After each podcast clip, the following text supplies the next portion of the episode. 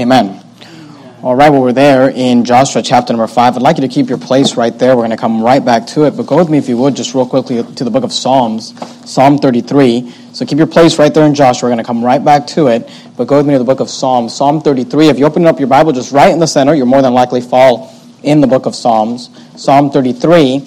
And today, as we've already announced, we are beginning a brand new series entitled Mixing Politics and Religion. And the reason I chose that title is because today, you know, you talk to people and they act like it's the unpardonable sin to mix politics and religion, and you can't, you shouldn't do that, and separation of church and state, and all of that. And uh, we're going to spend the next several weeks actually as we le- go into this election. And the only reason I'm doing this during the election time is because during this time, people are thinking about politics and thinking about these things. And uh, I want us to uh, learn about what the Bible teaches about uh, politics. The Bible teaches us everything we need to know about everything. And the Bible uh, is what we need to always reference back to when it comes to what we should think, what we should believe, how we should uh, act. We should always go back to the Bible. In this series, what we're going to do is we're going to learn from the Word of God how we should think about and also what we should do as Bible believing Christians regarding politics. I feel like there's a little bit of an echo, Brother David. You could help me with that, I'd appreciate it. So, we're going to uh, talk about how we should think about these things and also our actions, what we should do in regards to politics. Now, let me just go ahead and say this uh, because when it comes to our type of churches, and within, within Christianity, there's a lot of different extremes when it comes to politics. And uh, we're going to talk about some of those throughout the series. But I will say this within our type of uh, Christianity, and of course, that would be kind of the conservative Christian, uh, you know, Christian churches. There is a major imbalance that uh, many, not, not all, but many conservative Christians have, and many conservative Christian churches have, and many conservative Christians pastors have, and it is that they put Christianity and patriotism almost on the same level, if not on uh, the same level. And what I want to do this morning is just kind of give an introductory sermon uh, to get us grounded in this idea of politics and, religion. And we're going to uh, talk about this. We're going to learn lots of things in this series, but I, I want to begin this morning by just helping us understand what the Bible teaches about these things. And we're going to talk about three terms today God, country, and government. God, country, and government. And let me just say this if you are not used to uh, Bible believing uh, church or a Bible preaching preacher, and you say, I thought all preachers were, uh, uh, you know, preach the Bible. Well, you, you've got a, a lot to learn then. Uh, you know, but if you're not used to a church that checks all of its theology based off the Word of God. A church that is not interested in just formatting itself to what the average uh, church believes or the average American believes, then you need to just mentally prepare yourself right now because look, everything we believe around here needs to be proven from the Word of God. It needs to come from the Bible. We can't say, well, we believe it because this is what, you know, all Christians believe. No, we believe what the Word of God says, period. And uh, we want to begin here in Psalm 33 and verse 12. And let me just go ahead and give you this verse, Psalm 33, verse 12. The Bible says this, Blessed is the nation whose God is the Lord. The Bible says, Blessed is the nation whose God is the Lord. Today you have a lot of people, you know, saying, God bless America. Now let me ask you a question though. Is God really, the God, the Lord, Jehovah God, really the God of America? Because the Bible says, Blessed is the nation whose God is the Lord, the people whom he hath chosen for his own inheritance. We're going to begin today by just this introductory sermon on the subject of God, country, and government. Go back to the book of Joshua if you would. But as you turn there, let me just begin by kind of defining these terms or helping you understand why do we need to understand these terms, God, country, and government, and why do we need to differentiate them? Uh, number one, we must understand God. And God is not the same as country. And they are not on the same level. Now you might say, well, nobody, uh, nobody puts God and country on the same level. Oh, really? Have you ever heard this term? We need to go do this for God and country. Well, when people say, you know, we're going to go fight this battle for God and country, we're going to go fight this war for God and country, we're going to build this economy for God and country, you know what they're doing is they're placing God and country on the same level. Please understand something God is not the same as country, they are not on the same level. Let me say this country is not the same as government. Country is not the same as government. And we are to differentiate the two. There's a quote by one of our founding fathers. It's oft, uh, commonly attributed to Thomas Paine, though there is no proof that he said it. But the quote says this The duty of a true patriot is to protect his country from its government. Amen. Please understand that there is a difference between God and country, and there is a difference between country and government. Government is the system, the structure with the authority to conduct policy, actions, and affairs of the state. That is different than country, and that is different uh, than God. So, with those introductory statements, let's go ahead and, and, jump into the, the sermon. And I'd encourage you to write some of these things down, especially if you if this is new to you. You might want to jot some of these things down. And That way, look, you shouldn't believe what you believe because Pastor Mena said it. I'm going to prove everything to you from the Word of God, but you know maybe you can write these things down. You can go home and study it and look at it. Now, if going home and studying it is watching YouTube videos, then just quit fooling yourself. All right. Studying is harder than watching a video. Studying means you open up the Bible that God gave you and you actually read and study the Word of God, right? So when I say study, you know, I say study and most people think YouTube videos. No, no, no. I'm talking about open up the Word of God and study what God actually says. So let me give you some statements in regards to uh, what the Bible teaches about these things. Number one, we should give our allegiance to God. We should give our allegiance to God. This is what the Bible teaches. And please understand this, and you're not going to hear this in many churches today, but God is above countries. God is above all countries, and God is above all nations.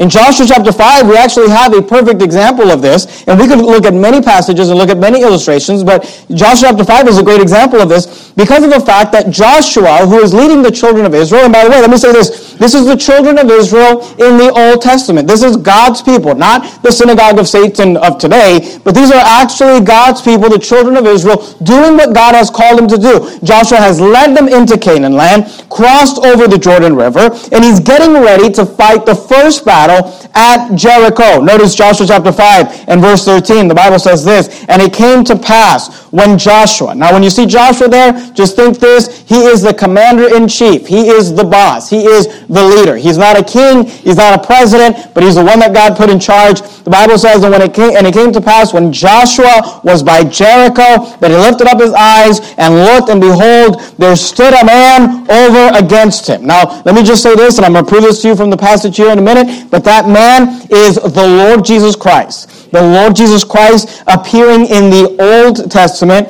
uh, theologically is what's referred to as a Christophany. It is Christ appearing in the Old Testament. You say, well, Christ was even born to the New Testament. Yes, but he is God. He is the I am. He is, has always existed. And here we have Jesus appearing to Joshua on the plains of Jericho, the Bible says there stood a man over against him with his sword drawn in his hand, and Joshua went unto him and said unto him. Now I want you to notice the question that Joshua asks. He's asked a very specific question. He says, Art thou for us? Now when he says us, he is referring to the nation of Israel. He says, Art thou for us? Or for our adversaries. When he talks about the adversaries, he is referring to the nations of Canaan. Because the nations he's about to go into battle with. He says, Are you for us, the nation of Israel, or are you for our adversaries, the nation of Canaan? If Joshua was alive today and, and, and he was an American, you know, here's how he would say it. He'd say, Are you for the Americans or are you for the Muslims? Right? Are you for the Americans or are you for the Russians? Are you for the Americans or are you for the North Koreans? Are you for the Americans? Or are you for, you know, Nazi Hitler? Whatever, whatever uh, illustration you want to use. Joshua is asking a very specific question. By the way, I don't fault Joshua. If I'm out, I'm the commander in chief, I'm out praying and meditating on the field, and some guy shows up with a sword, I want to ask, hey, are you with us or against us? That's what he's asking. He says, are you with us?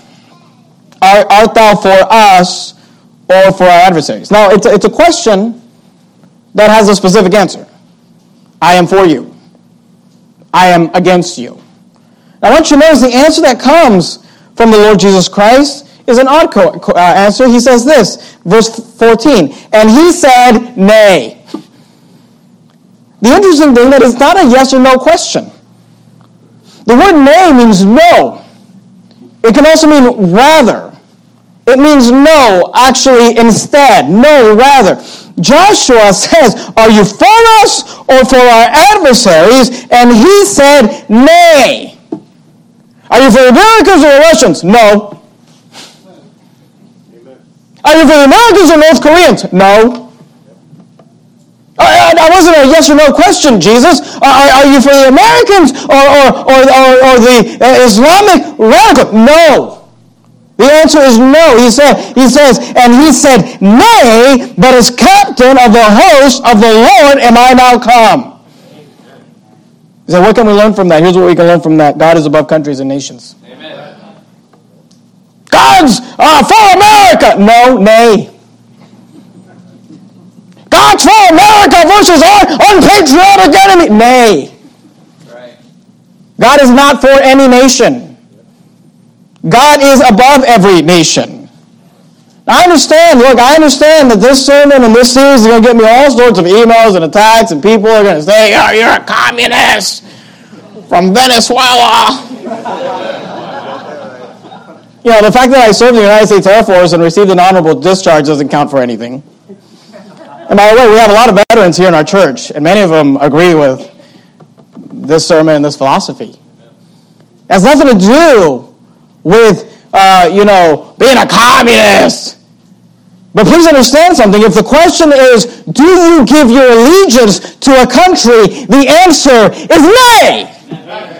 Because our allegiance belongs to God. We should give our allegiance to God. Art thou for us or for our adversaries? And he said, Nay. He said, But as the captain of the host of the Lord am I now come. What does that mean? Here's what he's saying. He's saying, I'm not for you or against you. I came to take charge of you. And Joshua fell on his face to the earth and did worship and said unto him, What saith my Lord? unto his servant. And this is how we know that it was Jesus in the flesh because he says he's a man and he, he, he worships him as God. And the captain of the Lord's host said unto Joshua, Loose thy shoe from off thy foot, for the place wherein thou standest is holy. And Joshua did so. See, God is above countries. God is above nations. You don't have to turn there. In fact, I'd like you to go to the book of Deuteronomy if you would. You're there in Joshua. You just go back one book into the book of Deuteronomy. I'll read to you from Isaiah 40, verse 17. You can just jot this down if you want, or it's actually in your bulletin. You can look at it in your bulletin if you'd like. Isaiah 40, 17, the Bible says this All nations before him are as nothing. Even America, yeah, all nations. We're not Calvinists. When the Bible says all, it means all. All nations before him are as nothing, and they are counted to him less than nothing and vanity. Please understand this. Please understand this. God is above all nations. And, and, let me just point something out for you and help you understand. If it bothers you that I say that, if it bothers you that I say, hey, God, because it doesn't bother you that I say God is above North Korea, amen. God is above Russia, amen. God is above Cuba, amen. God is above America. Well, wait a minute, preacher, wait a minute. Why do we get that reaction? I promise you, we get that reaction. There will be emails, there will be uh, comments. Why do we get that reaction? Why does it bother you? That the Bible says that all nations before him are as nothing, and they are counted to him less than nothing. Please understand this. God does not get on the agenda of nations, nations get on the agenda of God. God is above countries and nations. Yesterday, my wife and I were driving down the road, we see that street preacher on San Juan and Northgate. You know, he used to visit our church for a while, and then he actually protested against us during the protest, and he was out there, you know, he's always preaching all sorts of silly, false gospel, repent of your sins garbage. He's out there yesterday, and we see him, he's got a little bullhorn, and he's preaching, and he has this ginormous Mexican flag just waving this Mexican flag. You know, I'm going around, I think to myself, what is, and, and, and, you know, I love Mexico and I love Mexican people and our church is full of Mexican people. But you ask yourself this question what does the Mexican flag have anything to do with the gospel of Jesus Christ? He's out there preaching the gospel supposedly while waving this ginormous Mexican flag. And you think, what does one have to do with the other? But, but wait a minute. The average independent fundamental Baptist church in America today has a ginormous American flag as their background on their pulpit. And, and you got to ask this question what does the American flag have anything to do with Christianity? I don't know why this is one, one of the, the sermons that I've received the most hate for is a sermon entitled God's Not an American. I didn't think that was a deep theological, you know, God's not an American? What? I didn't know that. What is this? God's not an American? God's not a Mexican? God's not, God is above countries and nations. All nations before him are as nothing, and they are counted to him less than nothing and vanity. God is above all countries. Let me just say this God, Bible believing Christian, supposedly, right? I mean, I, I, would hope you're here this morning. You say, I'm a Bible believing Christian. Okay, well, let me tell you what the Bible requires of you, what God requires of you. God requires complete allegiance. Are you there in Deuteronomy chapter 6? Deuteronomy chapter 6, look at verse 5. Deuteronomy chapter 6, verse 5. I'm going to show you some verses from the book of Deuteronomy, but honestly, we could spend the whole morning going past verse and verse and verse throughout the Old Testament and New Testament that both teach the same concept. I'm just going to te- show it to you from Deuteronomy for sake of time, but there's lots of verses like this throughout the entire Bible. You can study it on your own. Deuteronomy chapter 6, verse 5.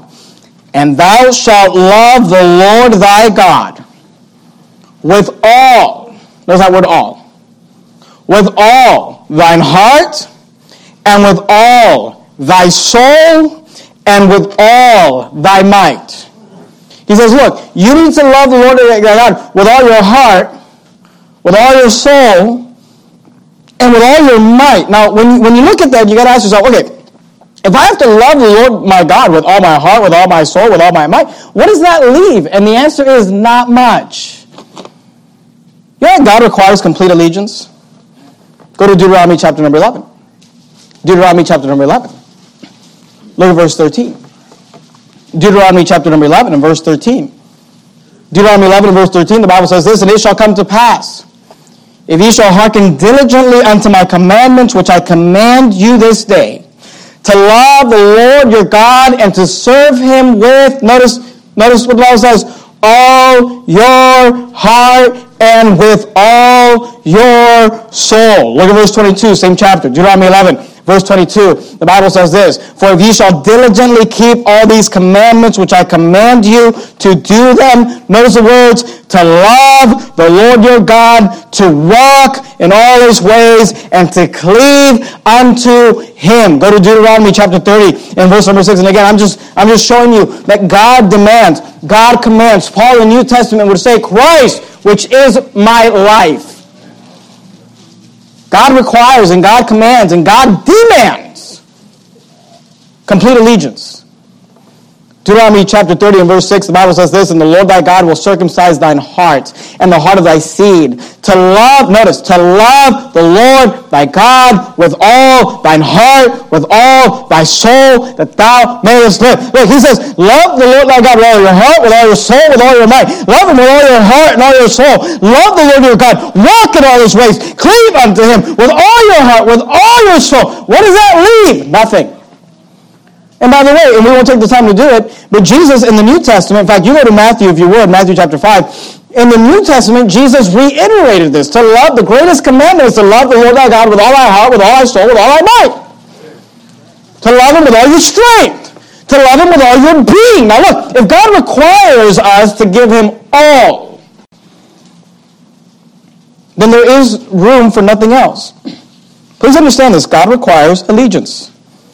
What does the word allegiance mean? It means loyalty or commitment of a subordinate to a superior or of an individual to a group or cause. God requires loyalty and commitment, complete allegiance to Him. The sermon this morning is entitled I Pledge Allegiance. And we're going to be talking about what, what it is and who it is that we should honestly pledge our allegiance to. I'm not necessarily preaching on the Pledge of Allegiance uh, that we recite uh, as Americans, but let me just go ahead and say this. The Bible says that we should pledge our allegiance to God. And by the way, let me just say this. The Bible actually tells us, Jesus actually tells us that we should not swear that we should not make vows or make an oath. Can somebody please explain to me why across the United States of America today, church after church after church are standing together and pledging their allegiance to the flag? I mean, you find conservative Christian churches all across the nation. Entire congregations standing and say, I pledge allegiance to the United States of America, to the flag of the United States of America, and to the republic for which it stands, one nation under God. Really?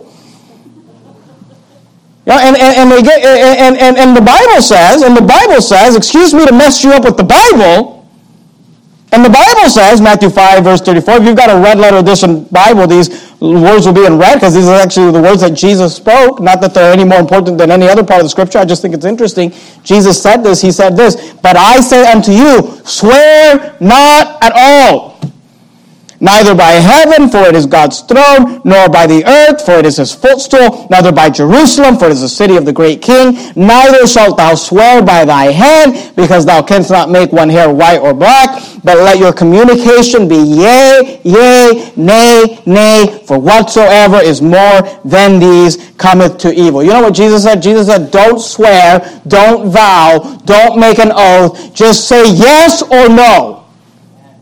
Art thou for us or against us? Nay. He says, he says, let your communication be yea, yea, nay, nay. What's a swear? What does it mean to swear? Here's the definition. To make a solemn statement or promise, undertaking to do something or affirming that something is the case. What's a pledge? I don't know if there's anything wrong with the pledge of allegiance. Okay, you know, hey, look, I'm not against you. You want to do a pledge of allegiance, go for it. I'm just, I'm just telling you what the Bible says. What's a pledge? Here's, here's the definition. A solemn promise or undertaking. A pledge is a solemn promise. What does, what does it mean to swear? A solemn statement or promise. It's the same thing. Pledge. In fact, the synonym for the word pledge is oath, promise, or vow. Oath, promise, vow, pledge, swear. These are all uh, words that mean the same thing. The Bible tells us, the Bible tells us that we're not supposed to swear. But I say unto you, swear not at all Neither shalt thou swear. He says, let your yea be yea and nay, nay. He says, look, when it comes to Bible-believing Christians, we shouldn't have to swear. Oh, I swear. No, I swear. You should have to do it. You should, look, you should have enough character and integrity of your life that when you say yes, it's yes. When you say no, it's no. In fact, in our nation, in our nation, because of the fact that there used to be a time, that time is long gone now, but our nation, there used to be a time when there was many Christians who understood the Bible and believed the Bible. In our nation, they actually made it a, a, a, a, uh, legally a thing where when you are to swear, you know, before a judge or before a jury or whatever, when you are to give, that you could do it by oath or affirmation. That legally you did not have to, you know, I swear to tell the whole truth, you know, the truth, the whole truth, nothing that you could just do it by affirmation. What does affirmation mean? It means that you're just affirming yes or no. That you're going to say, no, my, my religious convictions keep me from swearing because Jesus told me not to swear, not to pledge, not to make an oath. And I'm just gonna, I'm just gonna, I'm just telling you, I'm telling you the truth. Affirmation. Yay, yay, nay, nay. So I'm not preaching about the Pledge of Allegiance, but if you're interested, there you go. I don't know wrong with that. Okay. Jesus said, swear not at all. Jesus says, neither shalt thou swear. Jesus said, but let your communication be yea, yea, nay, nay. Go to the book of Romans if you would. You're there in Matthew, Mark, Luke, John, Acts, Romans. I realize I've already lost some of you, and that's fine.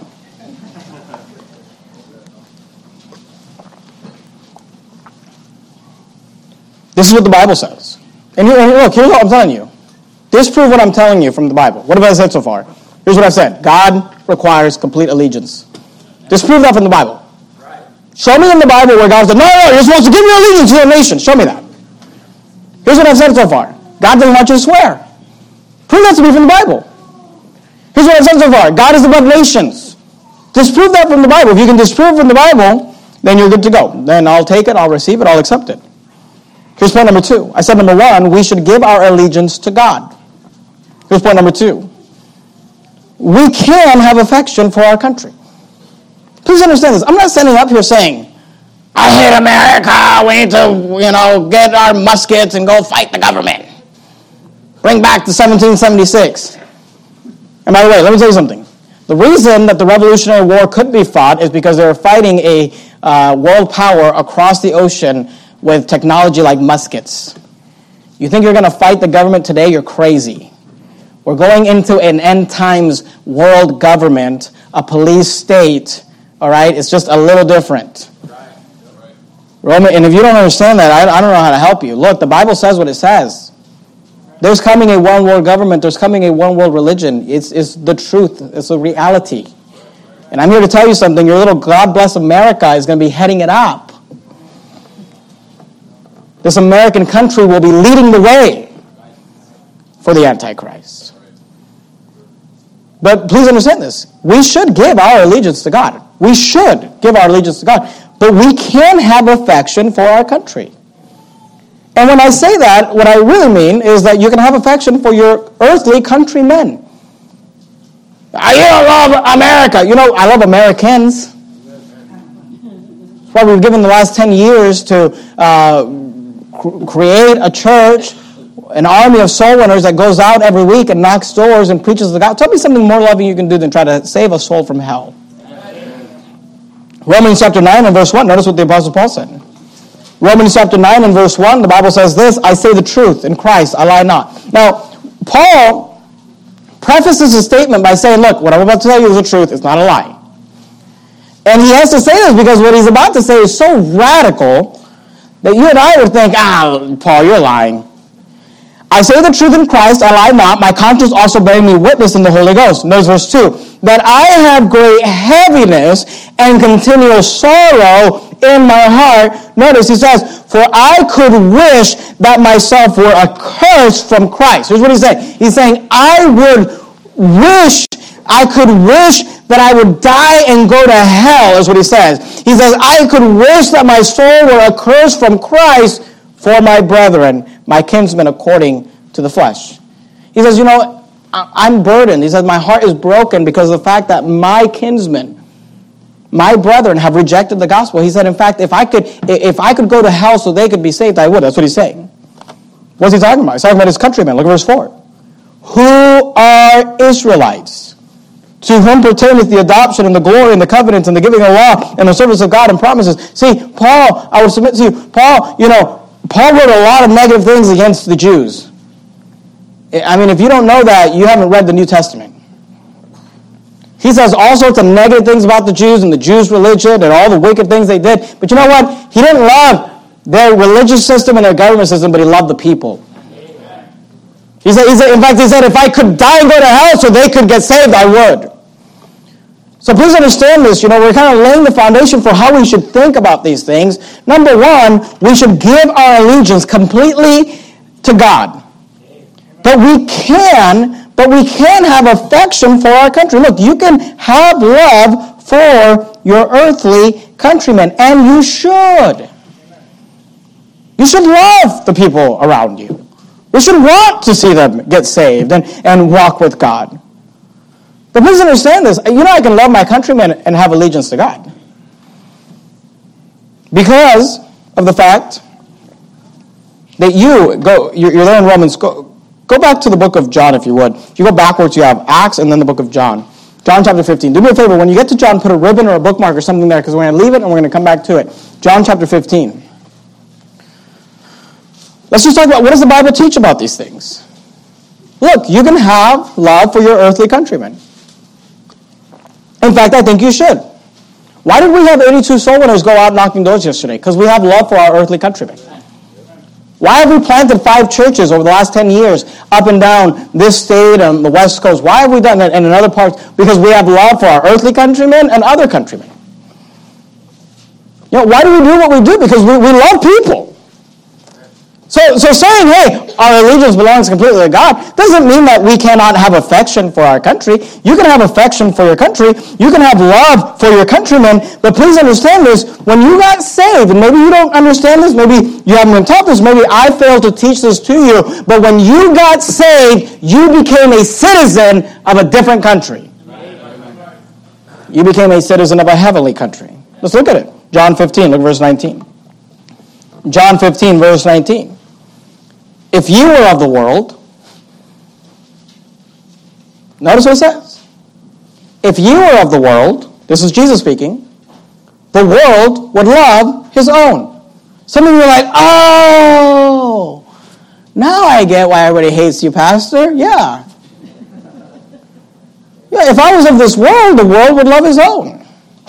Yeah, the Bible says that if every man speaks well of you, there's a problem. If the world loves you, look, if the world loves you, if, if, if the world hated the Lord Jesus Christ, you say, ah, oh, the world didn't hate the Lord Jesus Christ. Oh, really? That, that's why they crucified him, right? How did the ministry of Christ end? All right, they killed him. They hated him. And I'm supposed to believe that as a minister and a follower of the Lord Jesus Christ, the world's not going to hate me. And by the way, let me just say this, I'm preaching about this, but when you're supposedly a minister and a follower of Jesus Christ and everybody loves you, Billy Graham, everybody loves you, Joel Osteen, everybody loves you, there's a problem there. They didn't love Jesus. But I say unto he says, uh, excuse me, John 15, 19, if you were of the world, the world would love his own. But because you are not of the world, but I've chosen you out of the world, therefore the world hateth you. Go to John 17, look at verse 14. John 17, verse 14. John 17, verse 14, the Bible says this I have given them my word, and the world hath hated them, because they are not of the world, even as I am not of the world. You know the Bible says that as Bible-believing Christians, you and I are not of this world? Look at verse 15. I pray not that thou shouldest take them out of the world. We're not going to go become Amish. Go get some land somewhere and get away from everything. I pray not that thou shouldest take them out of the world, but that thou shouldest keep them from the evil. Look at verse 16. They are not of the world, even as I am not of the world. John 18. Look at verse 2. And look, I'm just showing you a few verses. We could look at a lot more. John 18, verse 36. John 18, verse 36. Jesus answered, My kingdom is not of this world. My kingdom is not of this world. If my kingdom were of this world, please, please get this. People, you know, people, you know that people attacked me? We had a group that quit our church and tried to take as many people out of the church as possible.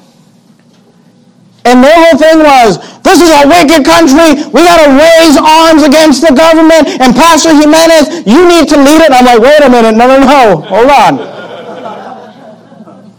yeah, right. So I can get out there on the front. I look behind me and they're all gone, right? I know. Well, no, we got to fight the government. We need a new revolution. Oh, really? My kingdom is not of this world. If my kingdom were of this world, then would my servants fight? That I should not be delivered to the Jews, but now is my kingdom not from heaven. You know, Jesus actually said, hey, don't fight for this kingdom. This is not my kingdom. I'll take up arms and fight. It's a, it's a battle for the Lord. I don't know who you think you're fighting for, but my Lord, the kingdom, his kingdom not of this world. If my kingdom were of this world, Jesus said, then would my servants fight. One day I am going to fight. It'll be with the Lord Jesus Christ on a white throne at the Battle of Armageddon. Till then, you go ahead and keep your draft. When you got saved, you became a citizen of a heavenly country. Go to Ephesians chapter 2. Ephesians chapter 2. You're there in John, Acts, Romans, 1st, 2nd Corinthians, Galatians, Ephesians. Ephesians chapter 2. You say, oh, all these passages you're showing us, these were all just, Jesus was just being, uh, you know, it's hyperbole and he's just using illustrations. It's not, it's not, you know, legally like we're just part of a different nation. Okay, Ephesians chapter 2, look at verse 19. Let's get into some, you know, legal terminology. Ephesians chapter 2, verse 19. And I don't have time to preach through the entire passage of Ephesians 2. I've done that. You can go and on our website and our YouTube channel, find Ephesians 2 and get the entire context. I'll just show you one verse, Ephesians 2.19. Now therefore ye. And the ye there, if you look at it, its context, is the Gentiles or the uncircumcision. He says, now therefore ye, he says, are no more strangers. He says, you used to be strangers and foreigners. You used to be strangers to uh, the nation of Israel. He says, now therefore ye are no more strangers and foreigners, but fellow citizens with the saints and of the household of God. You know, not only did you get saved and you became a child of God and you're part of the household of God, you also became a fellow citizen with the saints. With a heavenly country. When you got saved, you not only got a new family, you got a new country. Go to Hebrews chapter number 11. Hebrews chapter number 11. If you start from the end of the Bible and you head back, you have Revelation, Jude, 3rd, 2nd, and 1st John, 2nd and 1st Peter, James, Hebrews. Hebrews chapter number 11. Hebrews chapter number 11. You can't have love for your, uh, for your earthly countrymen. I think you should. We can have affection for our country, but please never misunderstand this. You are a citizen. If you're saved, you're a citizen of a different country. I think the Lord that when I was growing up, we moved here. I'm going to you know, say it. They're going to post it all over Facebook anyway. I was born in Venezuela. Moved here when we were four years old.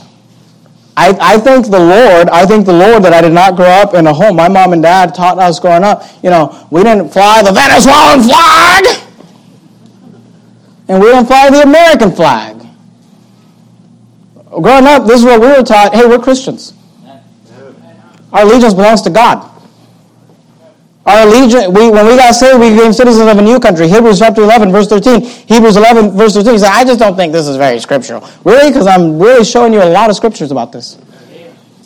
Hebrews chapter 11 and verse 13. These all died in faith. By the way, Hebrews 11 is that great hall of faith all of the Old Testament saints who exercised great faith, these all died in faith, not having received the promises, but having seen them afar off, and were persuaded of them and embraced them. This is what they confessed. Notice, and confess. What does that mean? That's what this is what they said. This is what they spoke. And confessed that they were strangers and pilgrims on the earth.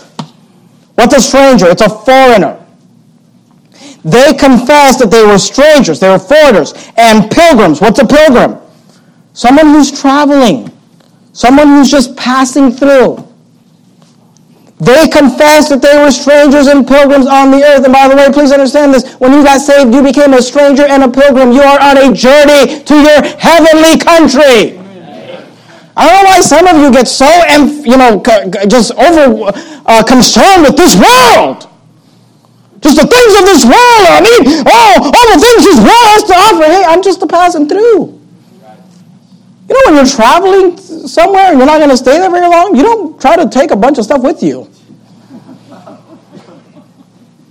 They confessed that we were strangers and pilgrims on the earth. Verse 14. For they that say such things, please don't miss this, declare plainly that they seek a country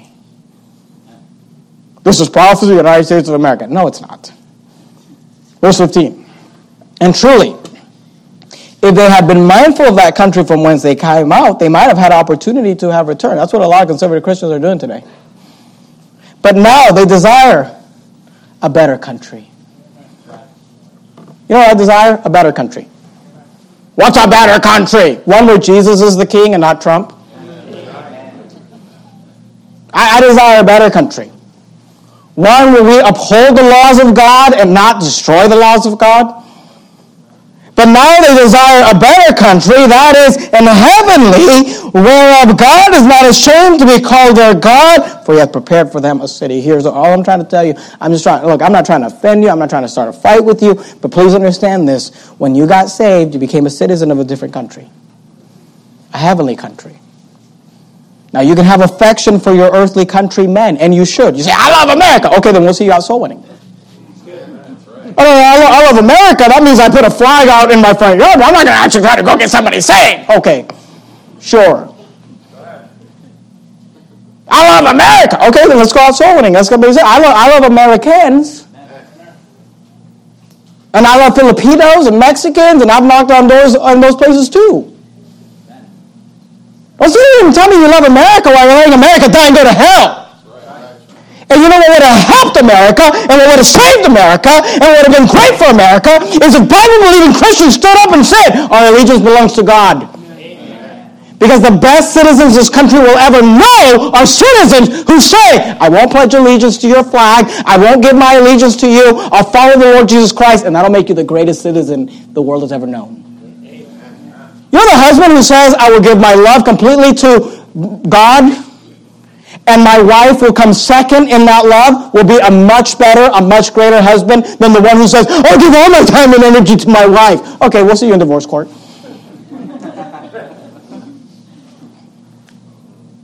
You'll be a better parent if you love God more than you love your children.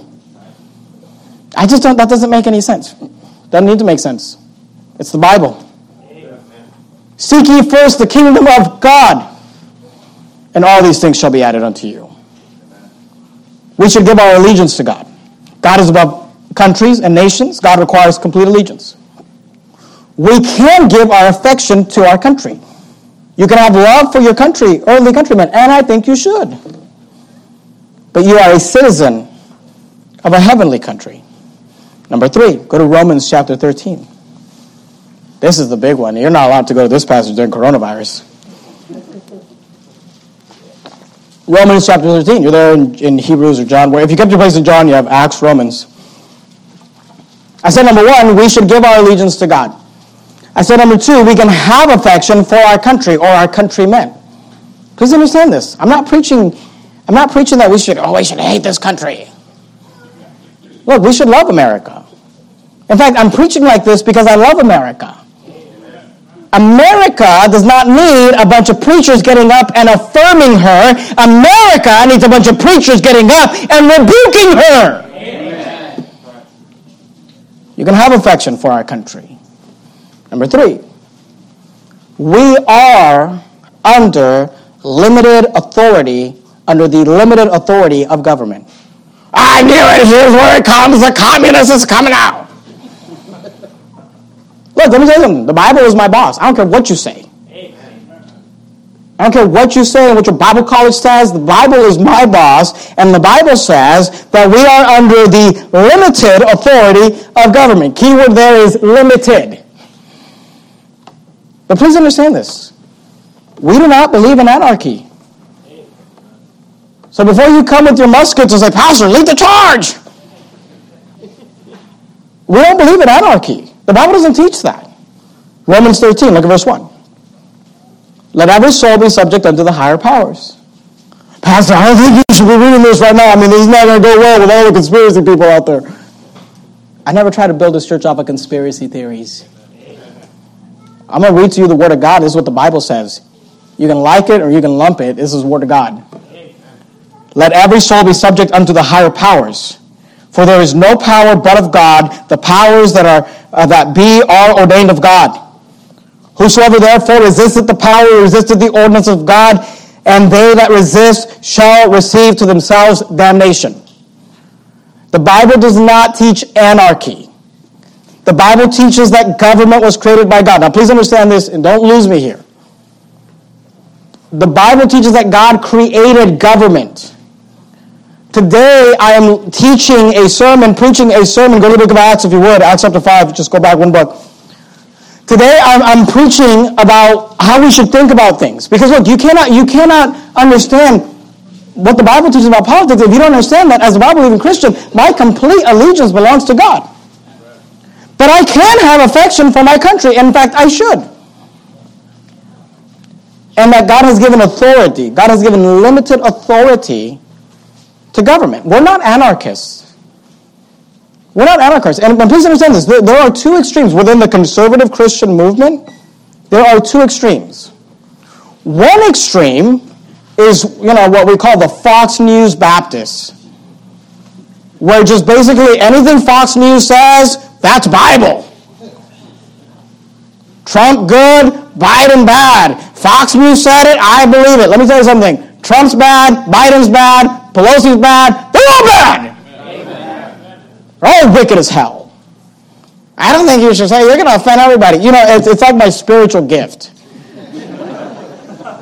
I, I, I, honestly, I think God has given me this, this ability to take these positions that offends everyone. No one's happy.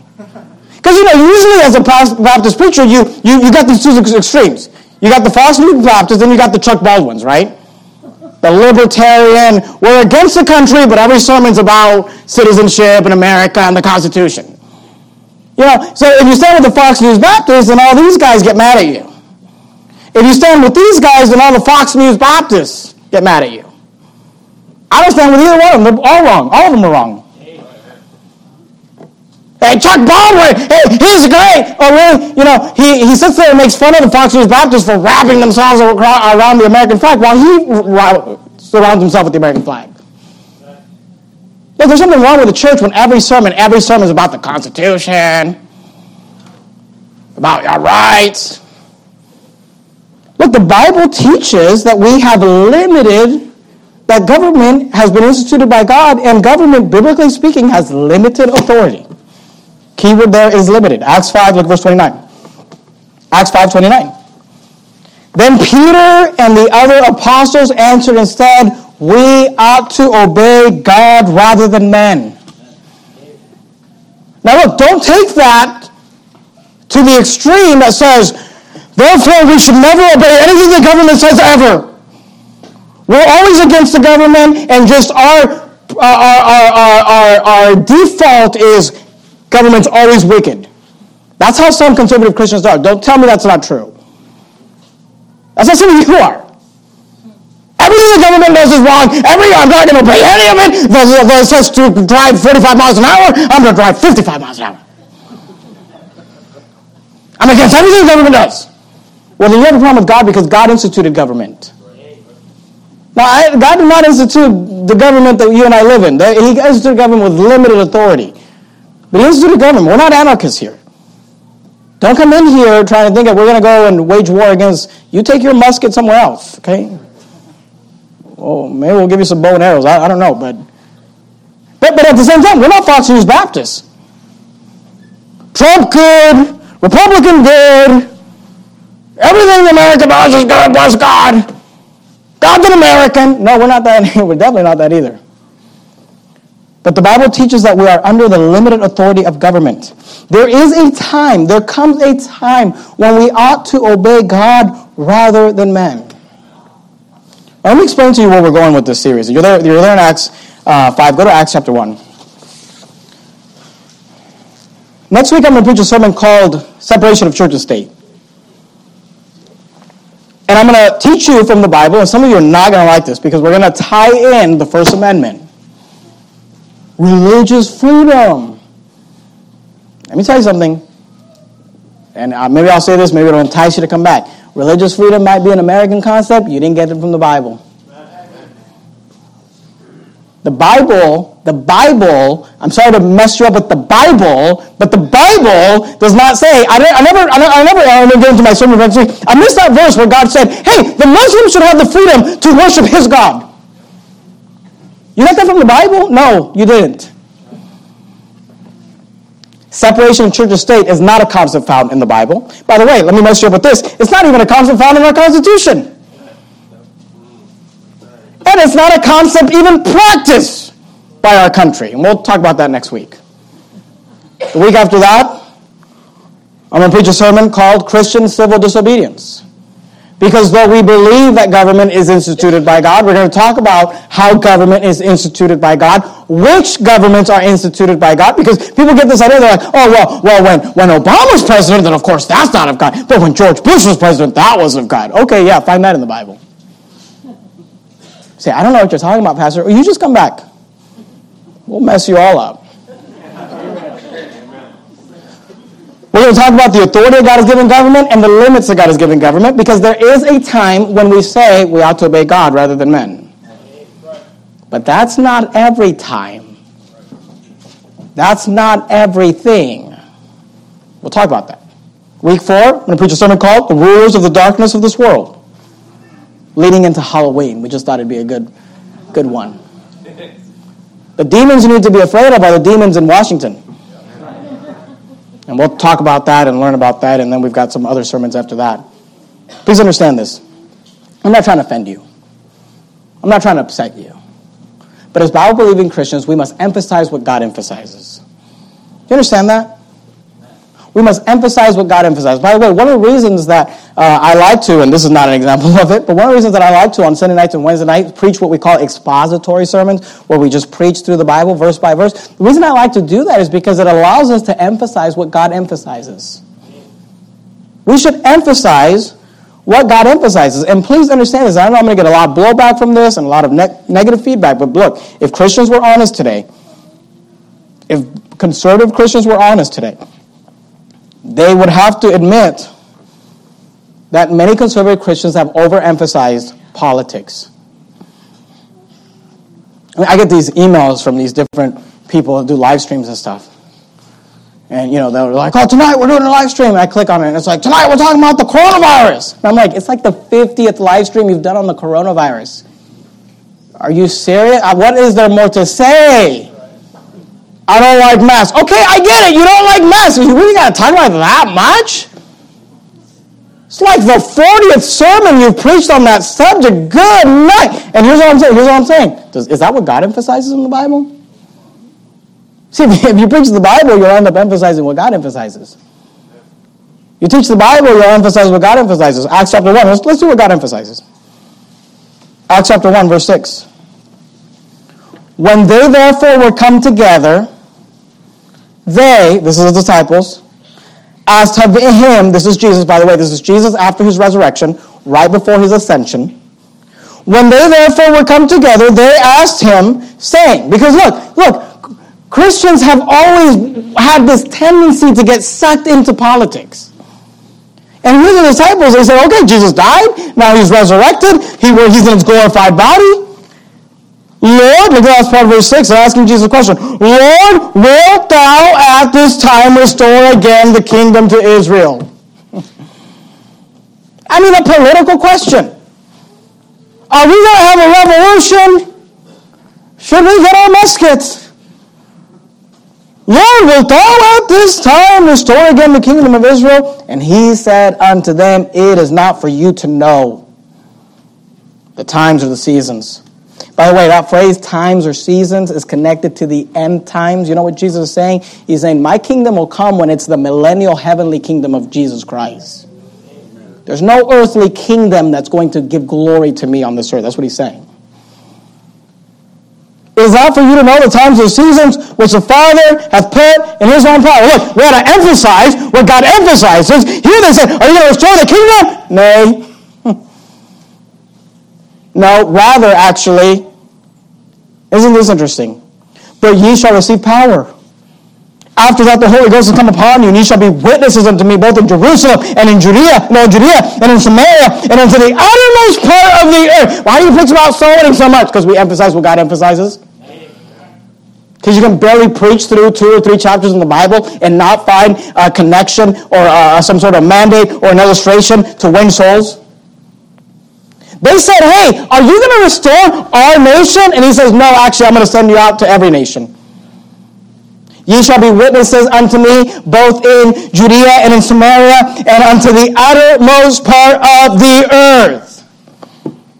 Here, here's all I'm telling you. Please get this. Here's all I'm telling you. If Jesus was alive today, he'd not be making video after video after video about wearing masks. I hate to burst your, burst your bubble. I don't like wearing masks either. That's not what he'd be focused on. He wouldn't just be preaching sermon after sermon after sermon about the Constitution and the coronavirus. You know what he'd be doing? He'd be doing what he was doing back then, preaching the gospel. As Bible believing Christians, we should emphasize what God emphasizes. Throughout the Bible, God does not emphasize believers getting involved in politics. Now, the Bible teaches us a lot about government and politics. We're going to spend the next several weeks talking about it. I'm not an anarchist. There is government that God has created with authority, limited authority. There has been Christian civil disobedience all throughout the Old Testament and New Testament. We're going to look at it. There are times for us to stand up and say we ought to obey God rather than men. But the Bible still says that we are to be subject unto under power, unto higher powers. Well, now you sound like a no, you but my allegiance is to God. My affection to our country. And the limited authority goes to the government. This is what the Bible says. And I'm sorry, you're not going to find the sermon preached at the average conservative Christian church. I understand that. But here's the question Is that what the Bible says? I mean, and here, you, you show me, no, well, here's where God said, here's a prophecy of George Washington. Okay, you show me that, and I'll get up next week and say, I'm sorry, I missed it. Thomas Paine, right there. It's not there. God is above nations, God is above countries. God, are you for us or against us? Nay. No. Neither. Rather. Wilt thou at this time restore again the kingdom to Israel? Ye shall receive power. After that, the Holy Ghost has come upon you. I mean, isn't, isn't it interesting? Do you understand that things are put into context for reasons? They asked a political question and he answered with a soul winning answer. The attack hurled at me is, you're not political enough, you're just always talking about soul winning. Well, excuse me for being trying to be like the Lord Jesus Christ. We should emphasize what the Bible emphasizes. We should not emphasize what the Bible does not emphasize. And unfortunately, the reason that the average preacher in America, the average Christian in America, the average Bible believing, conservative, patriotic, apple pie eating, America loving Christian can't tell the difference is because they just don't spend enough time. They spend more time with Fox News than they do with the Word of God. They spend more time with YouTube and conspiracy theories than they do the Word of God. They spend more time on all this political stuff than they do with the Word of God. Then somebody shows up with the Word of God and says, Well, actually, let me tell you what the Bible says. You're a communist! You know, call me whatever you want. I'm a Bible believing Christian. And my allegiance, my allegiance belongs to God. My allegiance belongs to God. My affection to our countrymen who we love and want to reach with the gospel because we emphasize what God has emphasized. There is authority given to government that is limited. But as Christians, we must emphasize what God emphasizes. Let's bow our heads and have a word of prayer. Heavenly Father, Lord, thank you for making things so clear in Scripture. And we as Christians want to muddy things up, mess things up. Christians literally leaving churches over political issues that mean nothing. Christians literally leaving good soul winning Baptist churches because the pastor stands on masks. Lord, please help us. Lord, help us. Help us to be Bible believing Christians, not just to say that, to actually read the Bible and figure out what we believe based on Scripture. Lord, I pray you'd help this church Help this church to emphasize what you emphasize. Thank you for guiding us. Thank you for giving us scriptures like Romans 13. Thank you for teaching us what we need to know about everything. Lord, help us to learn and understand. In the matchless name of Christ, we pray. Amen.